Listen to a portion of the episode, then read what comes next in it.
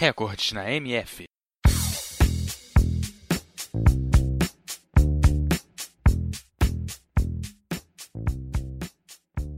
O automobilismo é um esporte relacionado com a competição com automóveis.